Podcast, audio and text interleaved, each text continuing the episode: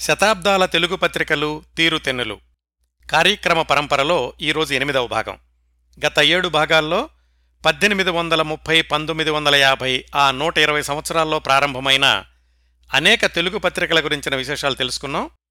మొట్టమొదటి భాగం ఉపోద్ఘాతంలో చెప్పినట్లు పద్దెనిమిది వందల ముప్పై పంతొమ్మిది వందలు ఆ మధ్యలో వచ్చిన తెలుగు పత్రికల్ని ప్రారంభం ప్రయోగాత్మకం అని వర్గీకరించాను. వాటన్నింటి గురించి మొట్టమొదటి భాగంలోనే తెలుసుకున్నాం. ఆ తర్వాత పంతొమ్మిది వందల నుంచి పంతొమ్మిది వందల యాభై వరకు వచ్చిన తెలుగు పత్రికలను అభ్యుదయం అమూల్యం అనుభవసారం అని వర్గీకరించాను. వీటి గురించి రెండో భాగం నుంచి ఏడో భాగం వరకు అంటే ఆరు భాగాల్లో మాట్లాడుకున్నాం. తరువాతి వర్గీకరణ పంతొమ్మిది వందల యాభై నుంచి పంతొమ్మిది వందల ఎనభై వరకు వ్యాపారాత్మకం అయినా విలువలకే ప్రాధాన్యం. ఈ విభాగంలో చేర్చదగిన పత్రికల గురించి ఈరోజు తెలుసుకుందాం. వాటిలో ముందుగా మనం వివరాలు తెలుసుకోబోతున్న పత్రిక ఆంధ్రప్రభ సచిత్ర వారపత్రిక ఇది పంతొమ్మిది వందల యాభై రెండులో ఆంధ్రప్రభ దినపత్రికకు అనుబంధంగా అదే గ్రూపు నుంచి ప్రారంభమైంది. ఆంధ్ర పత్రిక విషయాన్ని తీసుకున్నట్లయితే అక్కడ వారపత్రిక ముందు మొదలై దినపత్రిక ఆ తర్వాత జతచేరింది ఇక్కడ ఆంధ్రప్రభ విషయంలో మాత్రం ముందుగా దినపత్రిక పంతొమ్మిది వందల ముప్పై ఎనిమిదిలో మొదలై పద్నాలుగు సంవత్సరాల తర్వాత వారపత్రిక దానికి జతచేరింది ఆంధ్రపత్రిక ప్రారంభించిన సంప్రదాయం ప్రకారమే దినపత్రిక సంపాదకుడే వారపత్రికకు కూడా అధికార సంపాదకుడిగా ఉండేవాళ్ళు. అంటే నార్లవారు ఆంధ్రప్రభలో పనిచేసినన్ని రోజులు ఆయనే వారపత్రికకు కూడా సంపాదకులు. ఆంధ్రప్రభ సచిత్ర వారపత్రిక మొట్టమొదటి సంచిక పంతొమ్మిది వందల యాభై రెండు ఆగస్టు పదిహేనున విడుదలైంది. వెల నాలుగు అణాలు. మొదట నుంచి జాతీయవాదానికి మద్దతునిస్తూ వచ్చిన పత్రిక ఆంధ్రప్రభ కాబట్టి వారపత్రిక ఆరంభానికి కూడా బహుశా స్వాతంత్ర్య దినోత్సవాన్ని ఎంచుకుని ఉండొచ్చు. ఈ వారపత్రిక మొదలవడం గురించి ఒక వారం రోజులు ముందుగా దినపత్రికలో వచ్చిన ప్రకటన ఇదిగో ఇలా ఉంది. పిల్లలకు పెద్దలకు స్త్రీలకు పురుషులకు కథలకు నాటికలకు ఉక్తులకు సూక్తులకు నాటకాలకు నవలలకు పద్యాలకు పాటలకు ఉజ్వలతకు ఉదాత్తతకు చురుకైన వ్యాసాలకు బరువైన వ్యాఖ్యలకు తెరపైని తారలకు కరుకైన వక్త్రోత్తులకు ఆంధ్ర సంస్కృతికి సాహిత్య రంగాలకు అఖండ జ్యోతి ఆంధ్రప్రభ సచిత్ర వారపత్రిక వేల నాలుగణాలు ఆగస్టు పదిహేను ఆరంభం. దినపత్రిక విషయంలో ఎలాగైతే తన ముద్ర వేసి ఆంధ్రపత్రిక సర్క్యులేషన్ను అతి కొద్ది కాలంలోనే అధిగమించగలిగారో నార్ల వెంకటేశ్వరరావు గారు ఆంధ్రప్రభ విషయంలో కూడా అదే మ్యాజిక్ చూపించారు. ఏ పత్రికైనా మార్కెట్లోకి వచ్చేటప్పుడు అంతవరకు ఉన్న పత్రికల కంటే భిన్నంగా ఎలా ఉంటుంది అనేది ప్రధాన అంశం. ఈ విషయంలో కూడా సంపాదకుడు నార్ల గారు మొదటి నుంచే వినూత్నమైన శీర్షికల మీద దృష్టి కేంద్రీకరించారు. పత్రిక రూపకల్పనలోనూ ముఖచిత్ర విషయంలోనూ పదునైన సంపాదకీయాల విషయంలోనూ ఆంధ్రపత్రిక వారపత్రిక కంటే పూర్తి భిన్నంగా విలక్షణంగా ఉండేలాగా శ్రద్ధ తీసుకున్నారు నార్లగారు మొదటి సంవత్సరం సంచికలు అంటే పంతొమ్మిది వందల యాభై రెండు ఆగస్టు నుంచి పంతొమ్మిది వందల యాభై మూడు ఆగస్టు వరకు నా పరిశోధనకు లభ్యం కాలేదు. నాకు దొరికిన మొట్టమొదటి సంచిక పంతొమ్మిది వందల యాభై మూడు సెప్టెంబర్ ముప్పై. ఆంధ్రప్రభ సచిత్ర వారపత్రిక. ఇది ఆంధ్ర రాష్ట్ర అవతరణ ప్రత్యేక సంచికగా నూట పదహారు పేజీలతో కలెక్టర్స్ ఎడిషన్ లాగా వెలువడింది. ఈ పత్రికకి ఆంధ్ర రాష్ట్రం ప్రత్యేక లోగో ముఖచిత్రంగా ఉంది. అయితే లోపల పేజీల్లో ఒక పూర్తి పేజీని పొట్టి శ్రీరాములు గారి చిత్రానికి కేటాయించారు.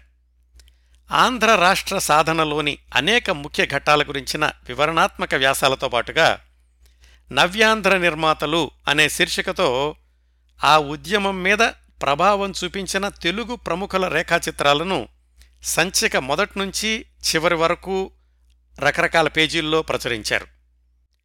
వీళ్ళలో కొండా వెంకటప్పయ్య గారు కాశీనాథు నాగేశ్వరరావు పంతులు గారు కోపల్లె హనుమంతరావు గారు మొదలైన వాళ్ళందరూ ఉన్నారు. అప్పటికే అంటే పంతొమ్మిది వందల యాభై మూడో సంచికలోనే మాలతీ చందూరు గారి ప్రమదావనం శీర్షిక వ్యాసాలున్నాయి. అలాగే పాఠకుల ప్రశ్నలకు సమాధానాలు కూడా ఉన్నాయి. మాలతీ చందూరు గారి దగ్గర నుంచి. బహుశా మాలతీ చందూర్ గారి ఈ శీర్షికలు మొట్టమొదటి సంచిక నుంచే ఉండి ఉండవచ్చు. మాలతీ చందూర్ గారి ఆ శీర్షికలు దశాబ్దాల పాటు కొనసాగడం ఆంధ్రప్రభ సచిత్ర వారపత్రిక చరిత్రలో ఒక అధ్యాయంగా చెప్పుకోవచ్చు. ఒక మహిళా కాలమిస్ట్ దాదాపుగా ఐదు దశాబ్దాల పాటు ఒక పత్రికలో ఆ శీర్షికలు నిర్వహించడం అనేది ఆంధ్రప్రభ వీక్లీ ప్రత్యేకత. మాలతీ చందూర్ గారి ప్రత్యేకత అని కూడా చెప్పుకోవచ్చు. సినిమా వార్తలు బాలల కోసం ప్రత్యేక శీర్షికలు ఇవన్నీ కూడా మొదటి నుంచే ఉండేవి ఆంధ్రప్రభ వీక్లీలో. ఆంధ్రప్రభ వారపత్రిక కొనసాగిన అర్ధ శతాబ్దంలో ఆధునిక తెలుగు సాహిత్యంలోని అనేక ప్రజాదరణ పొందిన నవలలు సీరియల్స్గా వచ్చాయి. కొన్నిటిని చూసుకుంటే ప్రముఖ రచయిత్రి తెన్నేటి హేమలత లత ఆమె యొక్క పదవిహీన లాంటి నవలలు ఆంధ్రప్రభలోనే సీరియల్స్గా వచ్చినాయి.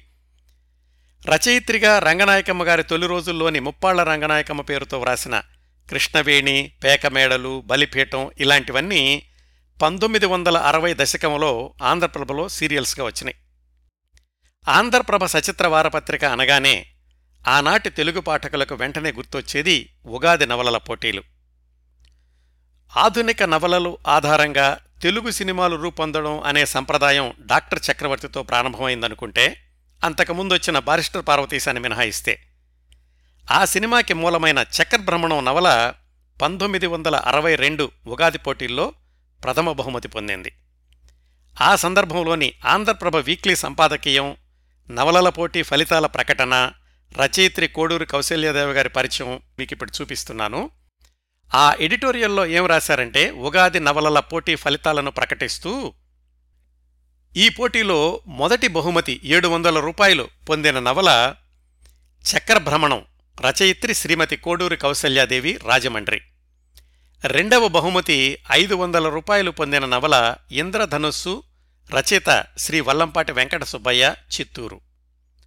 మూడవ బహుమతి మూడు వందల రూపాయలు పొందిన నవల లోకం పోకడ రచించిన వారు హరికిషన్ శ్రీమతి బోడపాటి దమయంతి దంపతులు విజయవాడ. మొదటి బహుమతిని ఒక రచయిత్రి పొందడం మిక్కిలి అభినందనీయమైన విషయం. స్త్రీలు సాహిత్య రంగంలో ముందంజ వేశారు అనడానికి మరొక నిదర్శనం. ఈ పోటీలో రాష్ట్రంలోని అన్ని జిల్లాల వారు పాల్గొనడం గొప్ప విషయం. ఉగాది పోటీకి వచ్చిన నవలల్లో ప్రచురణార్హమైన అన్నిటినీ పఠించి బహుమతుల నిర్ణయంలో అల్ప వ్యవధిలో మాకు తోడ్పడిన ప్రసిద్ధ ఆంధ్ర రచయిత శ్రీ త్రిపురనేని గోపీచంద్కు మా నమస్సులు సమర్పిస్తున్నాము. తొలుత ప్రకటించినట్లుగా ఉగాది పోటీకి వచ్చిన నవలల సంఖ్య నూట ఎనభై మూడు. అందులో ఏ విభాగానికి సంబంధించిన నవలలు ఎన్నొచ్చినాయో కూడా రాశారు. ఇలాగే ఇక ముందు కూడా రచయితలు రచయితులు తమ సహాయ సహకారాలతో పాఠక లోకానికి ఉత్తమమైన నవలలను అందచేయాలనే మా పూనిక విజయవంతంగా నెరవేరడానికి తోడ్పడాలని మరొక పర్యాయం సవినయంగా ప్రార్థిస్తున్నాము. ఎడిటర్ నీలంరాజు వెంకటశేషయ్య గారు. ఆ ఐదు దశాబ్దాల్లో అంటే పంతొమ్మిది వందల యాభై రెండు నుంచి యాభై సంవత్సరాలు ఆంధ్రప్రభ కొనసాగినన్ని దశాబ్దాల్లో అప్పటి సమకాలీన రచయితలందరూ కూడా ఆంధ్రప్రభ సచిత్ర వారపత్రికలో నవలలు రాసినాళ్ళే. మల్లాది వెంకటకృష్ణమూర్తి గారు ఆయన మొట్టమొదటి ధారావాహిక నవల అద్దెకిచ్చిన హృదయాలు ఆంధ్రప్రభ వీక్లీలోనే ప్రచురితమైంది. రెండు వేల ఒకటిలో గొల్లపూడి మారుతీరావు గారి సాయంకాలమైన నవల కూడా ఆంధ్రప్రభలోనే సీరియల్గా వచ్చింది. కొమ్మూరి వేణుగోపాలరావు గారి దగ్గర నుంచి ప్రారంభించి ఎండమూరి మల్లాది గారులు ఆ తర్వాత ఆధునిక రచయితలు అనేక మంది నవలలు సీరియల్స్గా రావడానికి ఆంధ్రప్రభ వీక్లీ వేదిక అయ్యింది. ఇంకా శీర్షికల విషయం చూసుకుంటే ఆ విషయంలో కూడా ఎప్పటికప్పుడు తన ప్రత్యేకతలు నిలుపుకుంటూ ముందుకు సాగింది ఆంధ్రప్రభ సచిత్ర వారపత్రిక మొట్టమొదటి సంచికల్లోనే విద్వాన్ విశ్వం గారి తెలుపు నలుపు విశ్లేషణాత్మక వ్యాసాలున్నాయి. ఆ తర్వాత విద్వాన్ విశ్వంగారి మాణిక్య వీణ ఆంధ్రప్రభలో వచ్చిన ప్రసిద్ధమైన శీర్షికల్లో ఒకటి.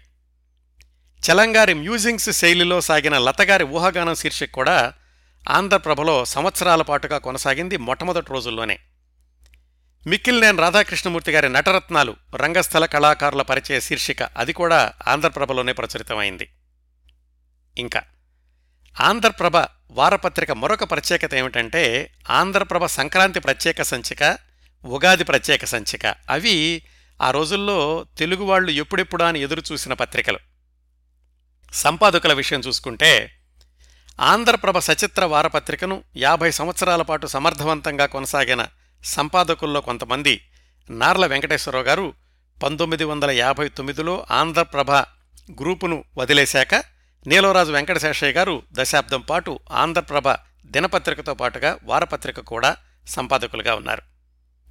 ఆ తర్వాత పి. నాగేశ్వరరావు గారు విద్వాన్ విశ్వం గారు పుత్తూరి వెంకటేశ్వరరావు గారు వాకాటి పాండురంగారావు గారు రాజేంద్ర గారు ఇంద్రగంటి శ్రీకాంత శర్మ గారు వల్లూరి రాఘవరావు గారు రెండు వేల నాలుగు ప్రాంతంలో యాజమాన్యం మారాక కొమ్మినేని వాసుదేవరావు గారు వీళ్ళంతా ఆంధ్రప్రభ వీక్లీ సంపాదకులుగా పనిచేశారు.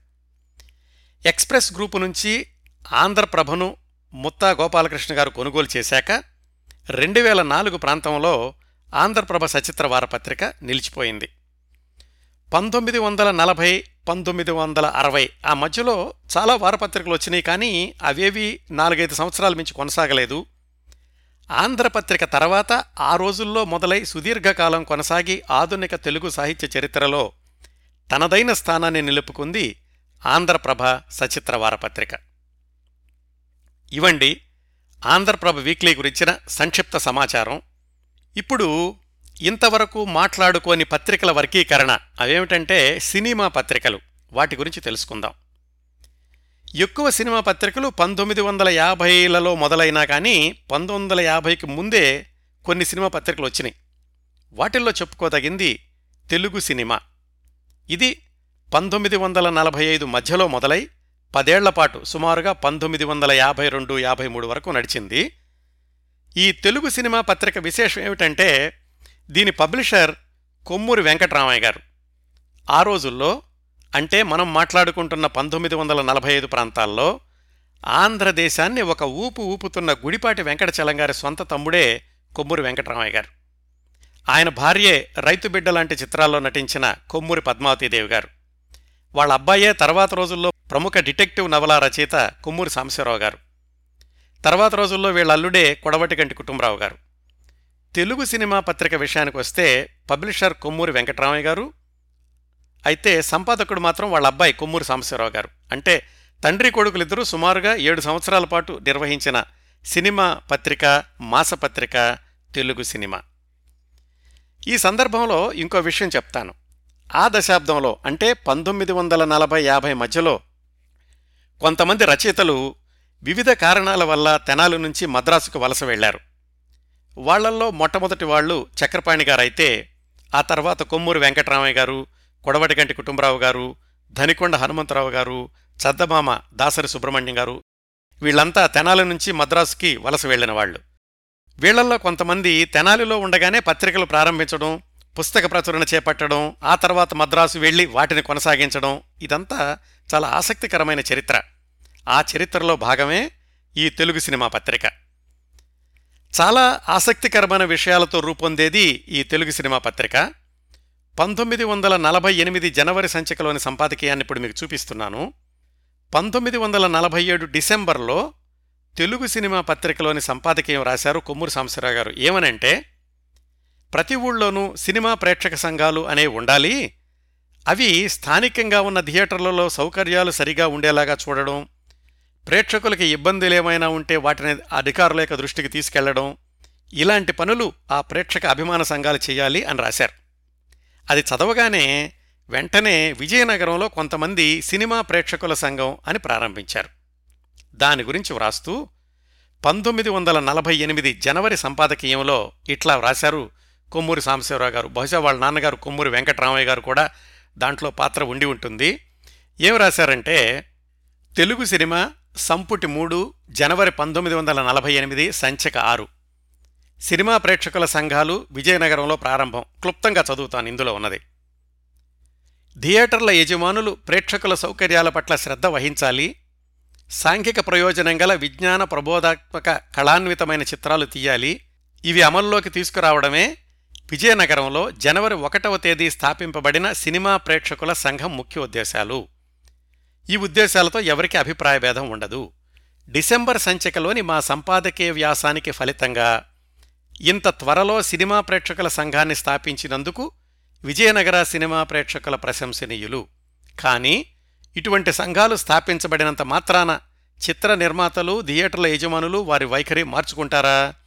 ఇటువంటి సంఘాలు ఎన్ని స్థాపించి ఎంత కృషి చేసినా ఫలితం ఉంటుందా అనే అనుమానం కలుగుతుంది కొంతమందికి. సినిమా ప్రేక్షకుల సంఘాలు శ్రద్ధతో ఉత్సాహంతో పనిచేస్తే త్వరితంగా ఫలితాలు సిద్ధించగలవని మేము చెప్పగలము. ఇలా రాశారు ఆ తెలుగు సినిమా సంపాదకీయంలో. పంతొమ్మిది వందల నలభై ఎనిమిది జనవరి సంచికలోనే కొడవటిగట్టి కుటుంబరావు గారు సినిమా కథలు ఎలా ఉంటున్నాయి ఎలా ఉండాలి అని చాలా ఆసక్తికరమైనటువంటి వ్యాసాన్ని వ్రాశారు. అది కూడా మీకు ఇప్పుడు చూపిస్తున్నాను. అభ్యుదయ రచయితల దృష్టిలో కళ సర్వజనోపయుక్తంగా ఉండడం తప్పు కాదు. కానీ అభ్యుదయ కళను ఆస్వాదించేవాడికి ఇది నా కోసమే సృష్టించారు అనే భావం కలగకపోవడం చాలా తప్పు. ఇట్లా అసలు సినిమా కథలు ఎలా ఉండాలని చక్కటి విశ్లేషణ రాశారు కొడవటిగట్టి కుటుంబరావు గారు. ఈ తెలుగు సినిమా పత్రిక కేవలం సినిమా వార్తలు తారల కబుర్లే కాకుండా సినిమా పరిశ్రమలోని వివిధ కోణాలను విశ్లేషించి నిర్మాణాత్మకమైన సలహాలు ఇవ్వడం అనేది దాని ప్రత్యేకతగా నిలిచింది ఆ రోజుల్లో. గాసిప్సు నటీనటుల మెప్పుల కోసం వ్యాసాలు ఇవి అంత ఎక్కువగా ఉండేవి కాదు. ఇంకా చిత్రసీమలో నటీనటుల ఆధిక్యత ఎక్కువగా లేకపోవడం కూడా ఈ సినిమా పత్రికలు ఆ రోజుల్లో ఆరోగ్యవంతంగా కొనసాగడానికి ఎంతో కారణమైంది. అవసరమైనప్పుడు ఎవరిని విమర్శించడానికి వెనకాడని ధైర్యం కూడా ఈ సినిమా పత్రికల్లో కనపడుతుంది. ఉదాహరణకు మే పంతొమ్మిది వందల యాభై ఒకటి ఈ తెలుగు సినిమా సంపాదకీయం కొమ్మూరి సాంబశివరావు గారు ఎలా రాశారో చూడండి. ఎందుకీ పొంగు ఉత్సాహం? రోజుకో కొత్త తెలుగు చిత్రం పేరు ప్రకటించబడుతోంది. సినిమా తీస్తానంటూ రోజుకో ఆసామి పట్నంలో అడుగు పెడుతున్నాడు. పట్టుమని పది చిత్రాల్లో పనిచేయని నటీనటులు టెక్నీషియన్లు చిత్రాలకు ముహూర్తాలు పెట్టి ప్రారంభోత్సవాలు జరుపుతున్నారు. మేం మాత్రం ఏం తక్కువ తిన్నామా అన్నట్టు డిస్ట్రిబ్యూటర్లు కూడా సొంతంగా చిత్ర నిర్మాణానికి ఉపకరిస్తున్నారు. ఎందువల్ల ఈ పొంగు? ఎందుకీ ఉత్సాహం? వ్యవసాయమో వ్యాపారమో చేసుకుంటూ ఉండే ఆసామీలకు సినిమా వ్యాపారం మీద ఆకస్మికంగా ఇంత మోజు ఎందుకు కలిగింది? నటులుగా టెక్నీషియన్లుగా సినిమాల్లో ఒడుదుడుకులు లేకుండా కాలం గడుపుతున్న పారిశ్రామికులకు చిత్ర నిర్మాణంపైకి దృష్టి ఎందుకు పోతోంది? చిత్రాలు పంపిణీ చేసి హాయిగా లాభాలు గణించుకున్న డిస్ట్రిబ్యూటర్లు ఈ కొత్త బాదరబందీ ఎందుకు తెచ్చిపెట్టుకుంటున్నారు? ఎక్కువ డబ్బు సంపాదించాలి అనే సహజమైన ఆసక్తి కారణం అయ్యుండొచ్చు. సినిమా తళుకు కొత్త వారిని చప్పున ఆకర్షించి ఉండవచ్చు. కానీ అన్నింటికంటే ముఖ్యమైన కారణం సినిమా నిర్మాణం చాలా సులభంగా కనిపించడం అని మా అభిప్రాయం. ఇంత ధైర్యంగా రాశారు. ఇదంతా పంతొమ్మిది వందల యాభై ఒకటిలో. అప్పట్లోనే సినిమాలు తీయడానికి ఇలా ఎక్కువ మంది వస్తూ ఉండేవాళ్ళు సినిమా నిర్మాణం మీద అవగాహన లేని వాళ్ళు కూడా వస్తూ ఉండేవాళ్ళు. వీళ్ళందరూ తీయడం ఎందుకు అని ఈ తెలుగు సినిమాలో సంపాదకీయం రాశారు. పంతొమ్మిది వందల యాభై మే సంచికలో ఈ తెలుగు సినిమా పత్రికలో అక్కినేని గారి వ్యక్తిత్వం గురించిన విశ్లేషణ హీరోయిన్ కృష్ణకుమారి గారి సమాధానాలు షావుకారు జానక్ గారి ఇంట్లో ఫోటోలు రామశర్మ గారి జీవిత కథ ఇలాంటివన్నీ కూడా ఉన్నాయి. ఏడెనిమిదేళ్ళ పాటు ఆరోగ్యంగా ధైర్యంగా నడిచిన సినిమా పత్రిక తెలుగు సినిమా. ఈ తెలుగు సినిమా మద్రాసు నుంచి వస్తున్న రోజుల్లోనే ఆసక్తికరంగా తెనాలి నుంచి ఒక సినిమా పత్రిక ప్రారంభమైంది. దాని పేరే సినిమా. ఆ పత్రిక పేరే సినిమా. పంతొమ్మిది వందల నలభై తొమ్మిది జూన్లో మొదటి సంచిక వచ్చింది. సంపాదకులు రవీంద్రనాథ్ మాగాపు రామన్ అనుంది. రవీంద్రనాథ్ అంటే ఆలపాటి రవీంద్రనాథ్ గారు అని నా అంచనా. మొట్టమొదటి సంచిక సంపాదకీయంలో ఇట్లా వ్రాసుకున్నారు. ఈ సినిమా అనే తెనాల నుంచి వచ్చిన పత్రికలో.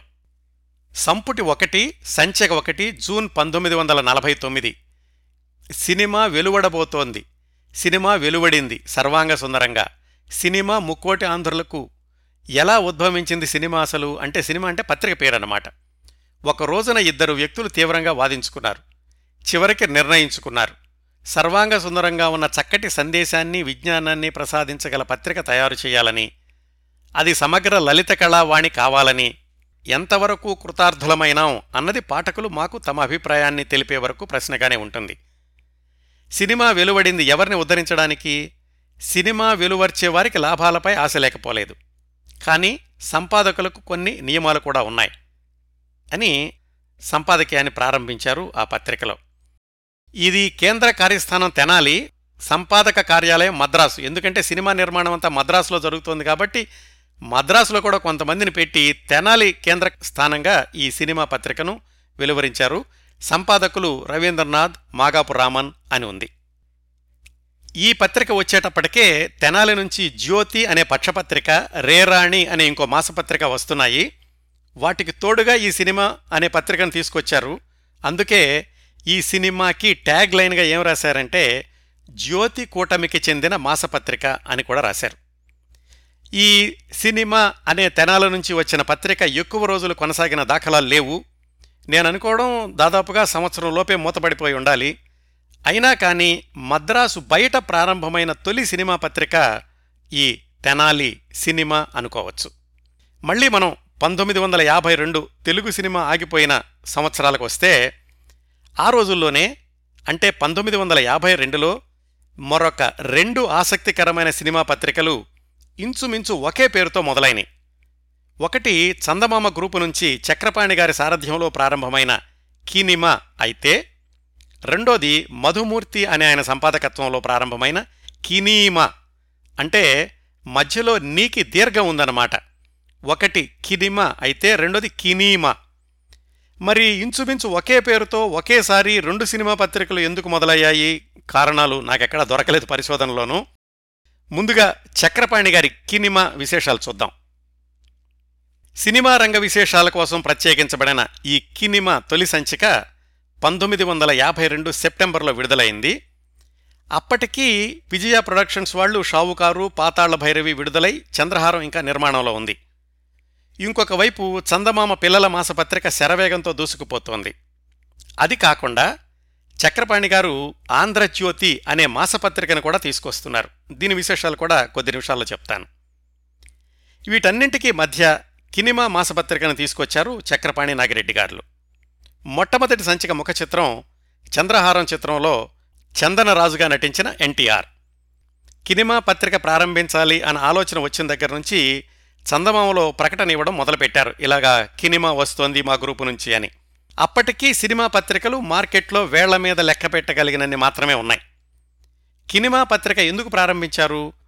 ఏమేం శీర్షికలు కొనసాగిద్దామనుకున్నారు అనే వివరాలు మొట్టమొదటి సంచిక సంపాదకీయంలో ఇలా వ్రాశారు చక్రపాణి గారు. సంపుటి ఒకటి సంచిక ఒకటి సెప్టెంబర్ పంతొమ్మిది వందల యాభై రెండు కినిమా సంచాలకుడు చక్రపాణి. కినిమా తొలి సంచికను సినిమా పాఠక లోకానికి అందిస్తున్నాము. ఈ పత్రిక ప్రారంభించి నిర్ణయించిన నాటి నుంచి మాకు వివిధ వర్గాల నుండి ప్రత్యేకించి సినిమా ప్రపంచం నుంచి అంతులేని ప్రోత్సాహం లభించడం మా అదృష్టం. మన దేశంలో ప్రత్యేక సినిమా సాహిత్యం యొక్క ఆవశ్యకత గుర్తించబడి సినిమా పత్రికలు ప్రారంభమై చాలా కాలం అయింది అయితే సినిమా ప్రపంచంలోని వారు సినిమా ప్రేక్షకులు కూడా సమంగా తమది అని భావించే సినిమా పత్రిక లోటు కనిపిస్తోంది. ఈ లోటు పూర్తి చేయడానికి కినిమా ఉపయోగించినట్లయితే మా ఆశయం కొనసాగుతుంది. దానికి గాను సినిమా కళాకారులు ప్రజలు కూడా మాకు ఎంతో తోడ్పడవలసి ఉంటుంది. ఇటువంటి తోడ్పాటు మాకు పుష్కలంగా లభిస్తుందని ఆశిస్తున్నాం. ఇంకా ఈ పత్రికలో ఏమేమి శీర్షికలు కొనసాగించదలుచుకున్నారో ఇలా చెప్పారు చక్రపాణి గారు. ఈ సంచికలో చిత్రవార్తలు తారాపథం అనే సీరియల్ నవల డైరెక్టర్ ప్రసాద్ బొంబాయి అనుభవాలు నా తొలి సినిమా అనుభవాన్న సింపోజియం పాఠకుల సందేహాలు సమాధానాలు ఎన్టీ రామారావు స్కెచ్ వగైరా వ్యాసాలు ప్రచురించాం. నా తొలి అనుభవం అన్న సింపోజియం కొన్ని సంచికలలో వరుసగా వెలువడుతుంది. పాఠకులు సినిమా రంగం గురించి సినిమా చిత్రాల గురించి కినిమాలో వెలువడే వ్యాసాల గురించి ఏమైనా చెప్పదలిచినట్లయితే జనవాక్యం అనే శీర్షిక ద్వారా చెప్పుకోవచ్చు. పాఠకుల అభిరుచిని అనుసరించి కినిమాలో కొత్త శీర్షికలు కూడా ప్రవేశపెట్టగలము. ఒక విషయం మాత్రం స్పష్టంగా చెప్పగలం. కినిమాలో అనధికార వార్తలు ఆకాశపోకాశ కబుర్లు ఉండవు. అంటే ఎక్కడ గాసిప్స్ ఉండవు అని మొట్టమొదటి సంచికలోనే చెప్పారు. రెండో సంచిక ముఖ చిత్రం కినిమాకి సావిత్రి గారిది. మూడో సంచిక ముఖ చిత్రం అక్కినే నాగేశ్వరరావు గారిది. ప్రతి సంచికలో కూడా నలుగురు ఐదుగురు సినీ ప్రముఖులు తమ తొలి సినిమా అనుభవాలను క్లుప్తంగా వ్రాసేవాళ్ళు. ఇవి కాకుండా హిందీ సినిమా వార్తలు విదేశీ సినిమా వార్తలు కూడా ఇస్తుండేవాళ్ళు. ఇప్పుడు ఎవరైనా అప్పట్లోని సినిమాల గురించి పరిశోధన చేస్తుంటే నాలాగా కినిమాలోని తారల జీవిత విశేషాలు చాలా ఉపయోగకరం. ఎందుకంటే ఇవన్నీ కూడా ఆ రోజుల్లో తాజాగా వ్రాసినవి కాబట్టి వాటిల్లో ఊహలు కల్పనలు పొరపాట్లు ఇలాంటివి ఎక్కువగా జరిగే అవకాశం ఉండదు. పంతొమ్మిది వందల యాభై ఐదు జనవరి కినిమా సంచికలో టంగుటూరి సూర్యకుమార్ గారు తాను చేసిన విదేశీ ప్రయాణం గురించి చక్కటి వ్యాసం రాశారు. ఉన్నత ప్రమాణాలతో ఆరోగ్యకరమైన సినిమా విశేషాలతో కినిమా పత్రికలను నడపాలని చక్రపాణి గారు నాగిరెడ్డి గారు ప్రయత్నించినప్పటికీ పట్టుమని మూడు సంవత్సరాలు కూడా కొనసాగలేకపోయింది. మరి వాళ్ళకి వెనకాల ప్రెస్ ఉంది మంది మార్బలం అంతా ఉన్నారు మరి బహుశా వివిధ ప్రాజెక్టుల మీద ఒకేసారి పనిచేయాల్సి రావడమో ఎందుకనో కానీ పంతొమ్మిది వందల యాభై ఐదు ఏప్రిల్ నెలలోనే ముప్పై రెండవ సంచికతో ఆగిపోయింది చక్రపాణి గారి కినిమ. చిట్ట చివరి సంచిక సంపాదకీయంలో ఇలా రాశారు చక్రపాణి గారు. సంపుటి మూడు సంచిక ఎనిమిది ఏప్రిల్ పంతొమ్మిది వందల యాభై ఐదు. కారణాంతరాల చేత కినిమా పత్రికను ఈ సంచికతో నిలిపివేయ నిశ్చయించామని పాఠకులకు తెలియచేయడానికి విచారిస్తున్నాం. పంతొమ్మిది వందల యాభై రెండు సెప్టెంబర్లో కినిమా తొలి సంచిక వెలువడింది. గడచిన ముప్పై రెండు మాసాలలోనూ ఈ పత్రిక లోకానికి సినిమా ప్రపంచం గురించి అనేక వార్తలు వైజ్ఞానిక విషయాలు అందించింది. పాఠకుల భావప్రకటనకు వినోదానికి అనేక శీర్షికలు నడిపింది. ఈ పత్రికను నిర్వహించడంలో మేము పడిన శ్రమ వృధా కాలేదు. కినిమా ఎడల పాఠకులు ఎంతో ఆదరాభిమానాలు చూపించారు. ఇలా అంతా రాస్తూ వేరే పత్రిక ఎవరు నడిపినా కానీ పాఠకుల్లోకి వెళుతుంది అని విశ్వాసాన్ని ప్రకటించారు చక్రపాణి గారు. ఇటువంటి సినిమా ప్రపంచానికి సామాన్య ప్రజలకు మధ్య సౌహార్ద రాయబారం జరపడమే కినిమా తన ఆశయంగా పెట్టుకుని కృషి చేసింది. ఈ కృషి ఏ పత్రికైనా చేయొచ్చు. కినిమా వెనుకగా ఇంకా అనేక కినిమాలు రాగలవని ఆశిస్తూ పాఠకుల వద్ద సెలవు పుచ్చుకుంటున్నాం. ఇది చాలా గంభీరమైనటువంటి సంఘటన మూడు సంవత్సరాలు కూడా పూర్తిగా నడపకుండానే మూసేయడం ఈ కినిమా పత్రిక అనేది. కానీ ఇప్పటికి కూడా ఆ కినిమా పత్రిక పాత సంచికలు చూస్తుంటే చాలా విలువైన సమాచారం లభిస్తుంది సినిమా పరిశోధన చేసేవాళ్ళకి తరువాత మీకు పరిచయం చేస్తున్న సినిమా పత్రిక కినీమా. చక్రపాణి గారి పత్రిక కినిమా. తో పోలిస్తే మధ్య అక్షరానికి దీర్ఘం అదనంగా ఉందన్నమాట. చక్రపాణి గారి పత్రిక కంటే ఒక నెల ముందుగానే పంతొమ్మిది వందల యాభై రెండు ఆగస్టులో మొదలైంది కీనీమ తెలుగు సినిమా మాసపత్రిక. ఎడిటర్ మధుమూర్తి అని పేరుంది. మరి అది కలం పేరో నిజం పేరో తెలీదు. కినీమాలో వార్తలు విశేషాలు ప్రామాణికంగా చక్కటి విలువలతో ఉన్నాయి. ఎక్కడా గాసిప్స్ లాంటివి లేవు. బాపు గారి వ్యంగ్య చిత్రాలు ఈ కినీమా కొన్ని సంచికల్లో ప్రత్యేకంగా కనిపించాయి. ఈ కినీమా పత్రికలో ఇంకో విశేషం ఒక సంచికలో Thodu Dongalu cinema shooting script screen ప్లేతో సహా ప్రచురించారు. అంటే కెమెరా మూమెంట్సు ఇవన్నీ కూడా స్పష్టంగా రాసి ఉన్న స్క్రిప్ట్ అది. సాధారణంగా కథ మాటలు వ్రాస్తారు కానీ షూటింగ్ స్క్రిప్ట్ ఆ రోజుల్లో ప్రచురించడం అదే మొదటిసారి అయ్యుండొచ్చు. ఈ కినీమా పత్రిక నిరాటంకంగా నడిచిందా లేక మధ్య మధ్యలో ఆగిపోతూ నడిచిందో తెలియదు కానీ పంతొమ్మిది వందల అరవై ఐదు వరకు అంటే పదమూడు సంవత్సరాల పాటు కొనసాగిన కినీమా మాసపత్రికకు చివర్లో సంపాదకుడు మాగాపు రామన్ గారు. చక్రపాణి గారి కినిమాలాగా రెండు మూడు సంవత్సరాలతో ఆగిపోకుండా పదమూడు సంవత్సరాలు నడవడం ఈ కినీమా మాసపత్రిక యొక్క ప్రత్యేకత. ఈ కినీమా పత్రికలో కూడా తెలుగు సినిమా పరిశోధకులకు కావలసినంత విలువైన సమాచారం లభిస్తుంది. తరువాత. ఆ రోజుల్లోనే ప్రారంభమై నాలుగు సంవత్సరాలు మాత్రమే కొనసాగిన ఇంకొక సినిమా మాసపత్రిక చిత్రసీమ. కినిమా సినిమా తెలుగు సినిమా ఈ పత్రికలు ఎలాగైతే తెనాల నుంచి మద్రాసు వచ్చిన వాళ్ళు మొదలుపెట్టారో ఈ చిత్రసీమ అనే పత్రిక కూడా తెనాల నుంచి వచ్చిన ధనికొండ హనుమంతరావు గారు ప్రారంభించారు. ధనికొండ హనుమంతరావు గారు ఆ రోజుల్లో చాలా పాపులర్ నవల కథా రచయిత. ఇటీవలే ఆయన శత జయంతి సందర్భంగా ఆయన సాహిత్యం అంతా కూడా వాల్యూమ్స్ లాగా వచ్చింది. తెనాలిలో ఉండగానే ధనికొండ హనుమంతరావు గారు జ్యోతి రేరాణి అభిసారిక అనే పత్రికలు నడుపుతూ ఉండేవాళ్ళు. వ్యక్తిగత కారణాల వల్ల చక్రపాణి గారి సహకారంతో మద్రాసు వచ్చి ముందుగా చందమామ ఆఫీసులో కొంతకాలం పనిచేశారు ధనికొండ హనుమంతరావు గారు. తొందరలోనే అక్కడ మానేసి ఆయన సొంతంగా మళ్ళీ తను తెనాలిలో నడిపిన పత్రికల్ని మద్రాసు నుంచి పునఃప్రారంభించారు. ఆ సమయంలో ఆయన కొత్తగా ప్రారంభించిన పత్రిక ఈ చిత్రసీమ అనే సినిమా పత్రిక.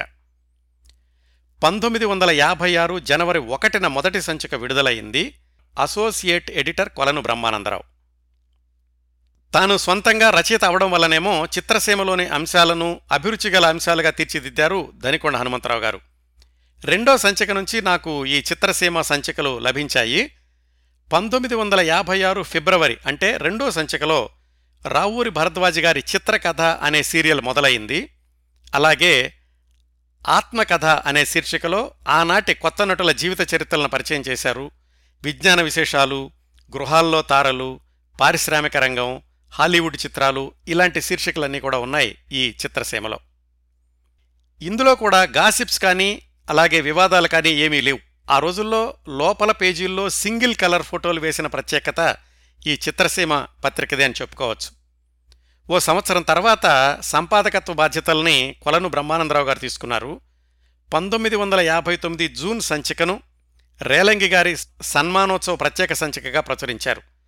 మిగతా చాలా సినిమా పత్రికల్లాగానే ఈ చిత్రసీమ కూడా నాలుగు సంవత్సరాలు మించి కొనసాగలేదు. ఇట్లా తెలుగు సినిమా చిత్రసీమ సినిమా కినీమా ఇవేవి ఎక్కువ కాలం కొనసాగపోయినప్పటికీ సినీ పరిశోధకులకు అత్యంత విలువైన సమాచారం లభిస్తుంది డెబ్బై సంవత్సరాల క్రిందటి ఈ పత్రికల్లో. ఆ రోజుల్లోనే వచ్చిన మరో సినిమా పత్రిక రూపవాణి. ఇది పూర్తిగా సినిమా పత్రిక అంటే అవుననలేం కాదా అంటే కాదనలేం. పి. సీతారామయ్య గారి సంపాదకత్వంలో సుమారుగా పంతొమ్మిది వందల ముప్పై ఎనిమిదిలో ప్రారంభమైంది రూపవాణి మాసపత్రిక. మొట్టమొదట్లోని సంచికలను చూసుకుంటే ఇది కేవలం సినిమా పత్రికలాగా లేదు. వాళ్ళు ప్రకటించుకోవడం కూడా సచిత్ర మాసపత్రిక అని తెలుగువారి కోసమైన పత్రిక అని ఇలా రాసుకున్నారు. లోపల అంశాలు కూడా మామూలు కథలు వ్యాసాలు సినిమా విశేషాలు కొద్దిగా ఉండేవి పంతొమ్మిది వందల యాభై సంవత్సరం వచ్చేసరికి ప్రముఖ సినిమా మాసపత్రికగా మారింది. అలాగని రాసుకున్నారు కూడా ట్యాగ్ లైన్లోను. అసోసియేట్ ఎడిటర్గా మాగాపు రామన్ అని ఆయన ఉండేవాళ్ళు. సంపాదకీయాలు వ్యాసాలు చాలా ఘాటుగా ఉండేవి. వివాదాస్పదమైన వార్తలు సినిమా తారల గురించి విన్నవి కన్నవి వాళ్ళ గురించి రాస్తే మళ్ళీ ఆ సినిమా వాళ్ళు ఖండించడం ఇలాంటివన్నీ కూడా ఉండేవి ఈ రూపవాణిలో. మళ్ళీ తర్వాత రోజుల్లో ప్రముఖ మాసపత్రిక అని ట్యాగ్లైన్ మార్చుకున్నారు కానీ ఎక్కువగా సినిమా వార్తలే ప్రచురిస్తూ సినిమా పత్రికగానే పంతొమ్మిది వందల డెబ్బై ఐదు వరకు కొనసాగింది ఈ రూపవాణి. బహుశా అప్పట్లో వచ్చిన పత్రికల్లో ఎక్కువ కాలం అంటే దాదాపు నలభై సంవత్సరాలు మరి మధ్య మధ్యలో ఆగిపోయిందో నిరాటకగా వచ్చిందో తెలియదు కానీ అన్ని సంవత్సరాలు నడిచిన పత్రిక రూపవాణి. తరువాత ఇన్ని సినిమా పత్రికలు మొదలవడం ఆగిపోవడం వీటన్నింటి మధ్య ప్రారంభమై ఇరవై సంవత్సరాల పాటు అత్యంత ప్రామాణికమైన సినిమా పత్రికగా కొనసాగింది సినిమా రంగం. పంతొమ్మిది వందల యాభై నాలుగు ఏప్రిల్లో మొదటి సంచికొచ్చింది.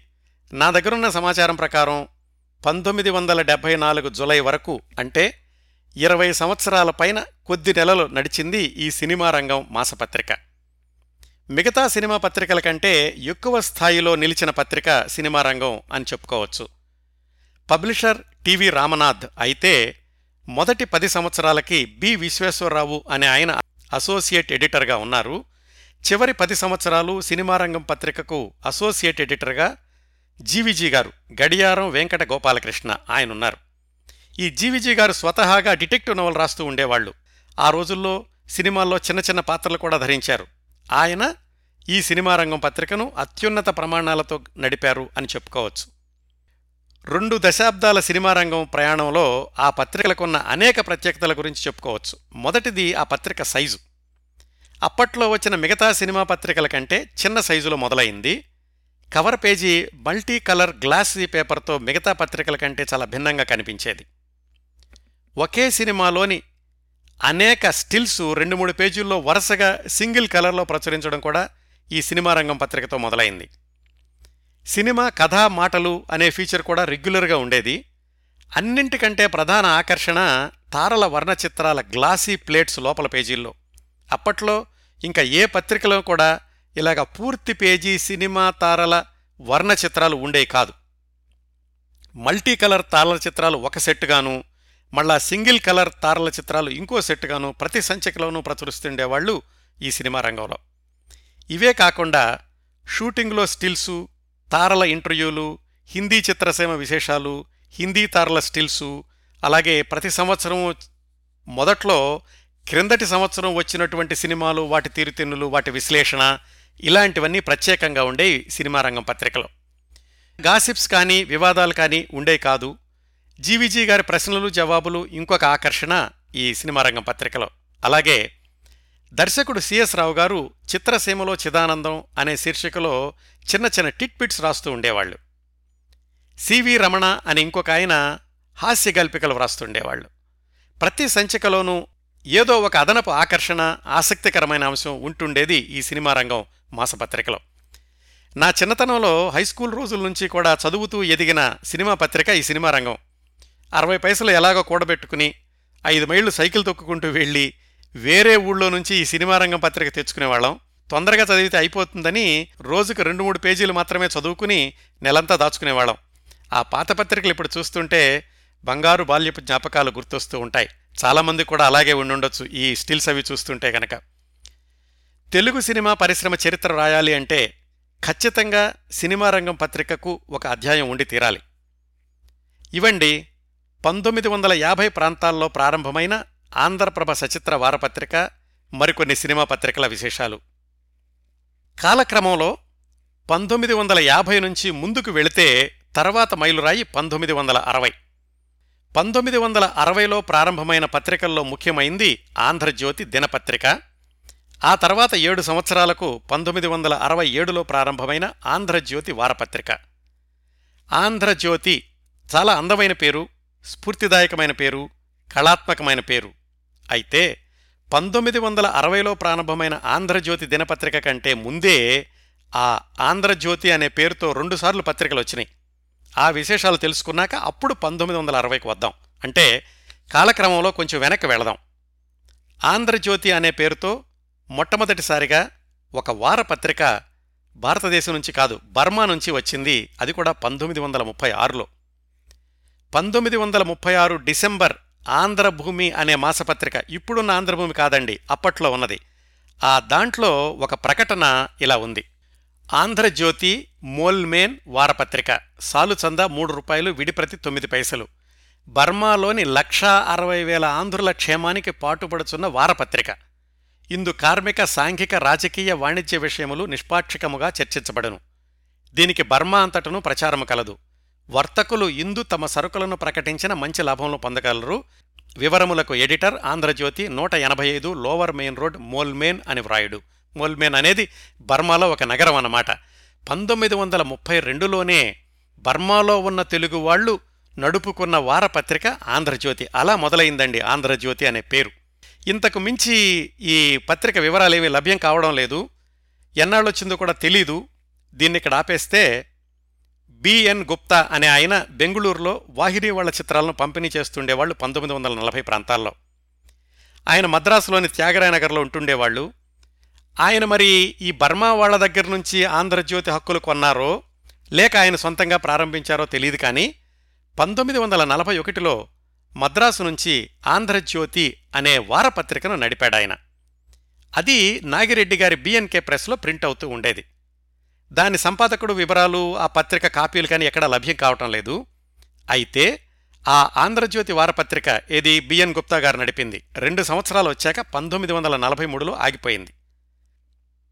ఆ పత్రిక ప్రింటింగ్ పనుల కోసం వచ్చే క్రమంలో గుప్తా గారికి నాగిరెడ్డి గారికి మంచి పరిచయం ఏర్పడింది. పంతొమ్మిది వందల నలభై నాలుగులోనే చక్రపాణి గారు మద్రాసు రావడం నాగిరెడ్డి గారితో పరిచయం. ఆ క్రమంలో ఇలా ఆంధ్రజ్యోతి అనే వారపత్రిక ఆగిపోయి ఉందని తెలుసుకుని నాగిరెడ్డి గారికి చక్రపాణి గారు సలహా ఇచ్చారు. ఆ పత్రిక కొని మనం మాసపత్రికగా నడుపుదాం. ఇప్పుడు స్వాతంత్రోద్యమం తారాస్థాయిలో ఉంది కదా మనం కూడా ఉద్యమానికి ఊతం ఇచ్చినట్లుంటుంది అని నాగిరెడ్డి గారికి చెప్పారు. అట్లా ఆ బిఎన్ గుప్తా గారి దగ్గర నుంచి కొన్న ఆంధ్రజ్యోతి వారపత్రికను చక్రపాణి గారు తన సంపాదకత్వంలో నాగిరెడ్డి గారు పబ్లిషర్గా పంతొమ్మిది వందల నలభై ఐదు జులైలో మాసపత్రికగా పునర్దర్శనం ఇచ్చింది. చక్రపాణి గారి మార్కు స్థాయిలోనే విలక్షణమైన పత్రికగా పది సంవత్సరాల పాటు అంటే పంతొమ్మిది వందల యాభై ఐదు ఏప్రిల్ వరకు నడిచింది ఈ ఆంధ్రజ్యోతి మాసపత్రిక మొట్టమొదటి సంచికలో ఏముందో చూద్దాం. ఇది ఎడిటోరియల్ పేజీ అండి మొట్టమొదటి సంచికది. ఆంధ్రజ్యోతి సచిత్ర మాసపత్రిక సంపాదకుడు చక్రపాణి సంపుటి ఐదు సంచిక ఒకటి జులై పంతొమ్మిది వందల నలభై ఐదు. ఆంధ్రజ్యోతి పాఠకులను దర్శించుకుని దాదాపు రెండు సంవత్సరాలైంది. ఈ మధ్యలో మన దేశం ఎన్నో కరువులకు కాటకాలకు జాడ్యాలకు గురైంది. దేశ నాయకులంతా జైళ్ళలో బంధింపబడ్డారు. కానీ ఈనాడు పరిస్థితులు చాలా మారినట్లు కనిపిస్తున్నాయి. నాయకులు చాలా భాగం విడుదలయ్యారు. ఇలాంటి ఉత్తమ వాతావరణంలో మేము ఆంధ్రజ్యోతిని చేతపుని ఆంధ్రుల ద్వారం ముందు నిలబడ్డాం. ఈ ఆంధ్రజ్యోతి ఆంధ్రులకు కొత్తగా మార్గం చూపిస్తుందని కానీ కనీసం పెద్ద వెలుగునిస్తుంది కానీ మేము చెప్పలేం. కానీ పెద్దలు నడిచే మార్గాలను నాయకులు వేసే దోవలను మాత్రం ఇది చూపించగలదు. ఇదే మేము ఆంధ్రులకు చేయగలిగిన సేవ. ఇలా సరిగా చేయగలిగిన నాడు ఆంధ్రమాత పట్ల ఆంధ్ర జాతి పట్ల మాకున్న కర్తవ్యం కొద్దిగానైనా నిర్వహించామని సంతృప్తి పడతాము.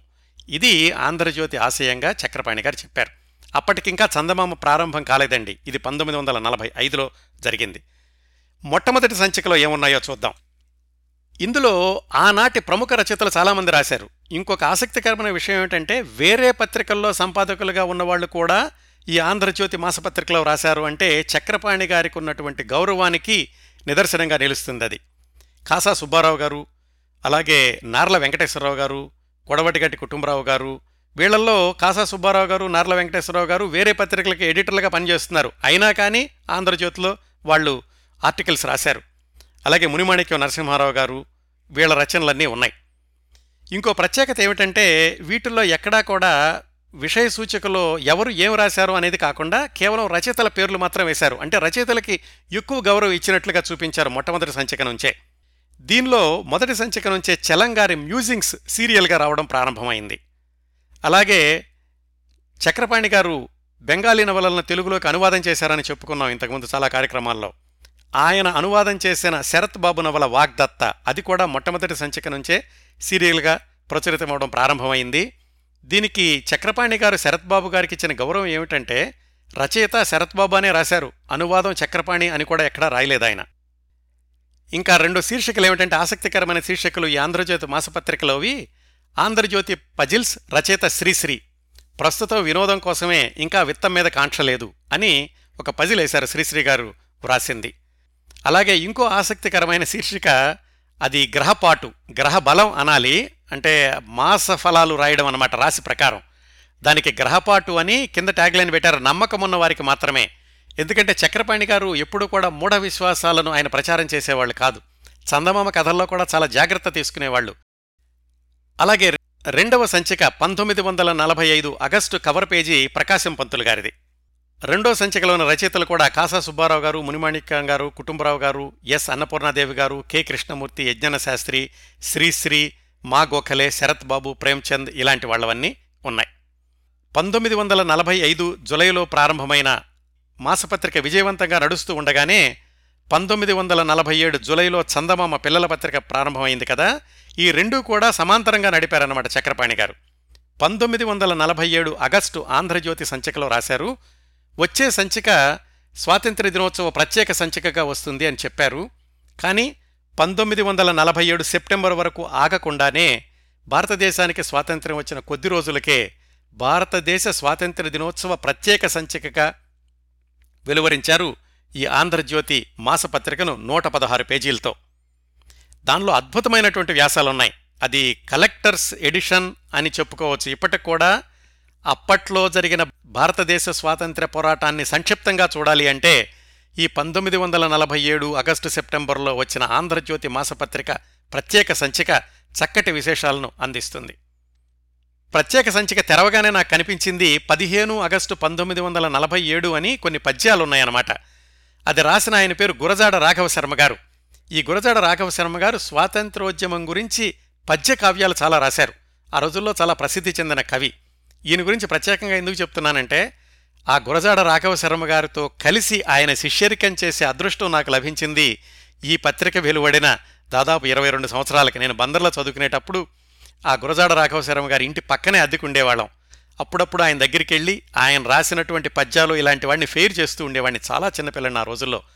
ఆయన పేరు మళ్ళీ ఇప్పుడు ఈ ఆంధ్రజ్యోతి మాసపత్రికలో చూడడం నాకు చాలా ఆనందాన్ని కలిగించింది.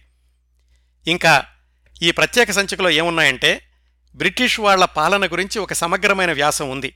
బ్రిటిష్ వాళ్ళు పాలించినప్పుడు వాళ్ళు ఏవో మంచి పనులు చేసేవారనుకున్నాము కానీ భారతదేశాన్ని నాశనం చేసినటువంటి విధానం ఇది అని చాలా సమగ్రంగా రాశారు. అలాగే పండితారజ్యుల నాగేశ్వరరావు గారు అప్పట్లో ఆంధ్రప్రభలో పనిచేస్తున్నారు. ఆయన బ్రిటన్తో కాంగ్రెస్ పోరాటం అని కాంగ్రెస్ చేసిన పోరాటం గురించి సమగ్రమైన వ్యాసం రాశారు. ఇంకా ఆ స్వాతంత్రోద్యమ సమయంలో జరిగినటువంటి సాయుధ పోరాటాల గురించి చాలా వ్యాసాలున్నాయి. ఆలీపూర్ కుట్ర కేసు గదర్ పార్టీ ప్రారంభమవడం కాకోరి రైలు కేసు ఇలాంటివన్నీ ఉన్నాయి? జాతీయ జెండా అని అసలు భారతదేశపు జెండా ఎలా ప్రారంభమై ఎలా అభివృద్ధి చెందింది అప్పటి రూపం ఎలా వచ్చింది దాని గురించి కూడా సమగ్రమైన వ్యాసం ఉంది. ఈ పంతొమ్మిది వందల నలభై ఏడు ఆగస్టు సెప్టెంబర్లో వచ్చిన ఆంధ్రజ్యోతి మాసపత్రిక చక్రపాణి గారి సంపాదకత్వంలో భారతదేశ స్వాతంత్ర్యపు ప్రత్యేక సంచికలో. ఇంకా ఈ ఆంధ్రజ్యోతి మాసపత్రిక గురించి మరికొన్ని విశేషాలు చెప్పుకోవాలంటే చక్రపాణి గారు ఈ సంపాదకీయాలు ఆయన మాత్రమే కాకుండా సమయం సందర్భం వచ్చినప్పుడు బయట వాళ్ళతో కూడా సంపాదకీయాలు రాయించి వాళ్ళ పేరే వేస్తూ ఉండేవాళ్ళు. సాధారణంగా పత్రికలో సంపాదకులు ఎవరైతే వాళ్ళ పేరే ఉండేది లేదా పేరు లేకుండా ఉండేది బయట వాళ్ళు ఎవరైనా రాసినా కానీ వాళ్ళ పేరు ఉండేది కాదు. కానీ చక్రపాణి గారు ఆ సంప్రదాయానికి భిన్నంగా ఎవరితో సంపాదకీయం రాసిస్తే వాళ్ళ పేరు మాత్రమే వేశారు. అదొక విశిష్టమైన వినూత్నమైన సంప్రదాయం అని చక్రపాణి గారిని అందరూ మెచ్చుకున్నారు ఆ రోజుల్లో. అలాగే పంతొమ్మిది వందల నలభై ఏడు జులై సంచికలో రాశారు స్వాతంత్ర్యం రావడానికి ఒక నెల ముందు. ఆంధ్రజ్యోతి ప్రప్రథమం నుంచి కాంగ్రెస్ అభిప్రాయాలనే ప్రచారం చేస్తూ వచ్చింది. అంతేగాని ఏ ఒక వ్యక్తి యొక్క గొప్ప ప్రచారాన్ని చేయలేదు ఇక ముందు కూడా ఉద్యమాన్ని బలపరుస్తుంది తప్ప వ్యక్తిని కాదు అన్నట్లుగా సంపాదకీయంలో రాశారు. ఈ పత్రిక వచ్చినన్ని రోజుల్లో కూడా ప్రత్యేకమైన సంచికలను వెలువరించారు ఆయా సందర్భాలు వచ్చినప్పుడు. పంతొమ్మిది వందల నలభై ఐదు అక్టోబర్ సంచికను మహాత్మాగాంధీ గురించి ఆయన ఉద్యమాన్ని గురించి ప్రముఖుల వ్యాసాలు అనువాదాలతో వెలువరించారు. పంతొమ్మిది వందల యాభై ఫిబ్రవరి సంచికను రిపబ్లిక్ డే ప్రత్యేక సంచికగా ప్రచురించారు. ప్రపంచ రాజకీయాల గురించి నార్ల వెంకటేశ్వరరావు గారు కల్లోల ప్రపంచం అనే శీర్షికతో ప్రతి నెల రాస్తూ ఉండేవాళ్ళు ముఖ్యంగా సాహిత్యపరంగా చెప్పుకోవాలంటే చలంగారి మ్యూజింగ్సు శ్రీశ్రీ గారి సిరిమువ్వ శతకం ఇలాంటివన్నీ కూడా ఈ పత్రిక ద్వారా వెలుగు చూసినాయి.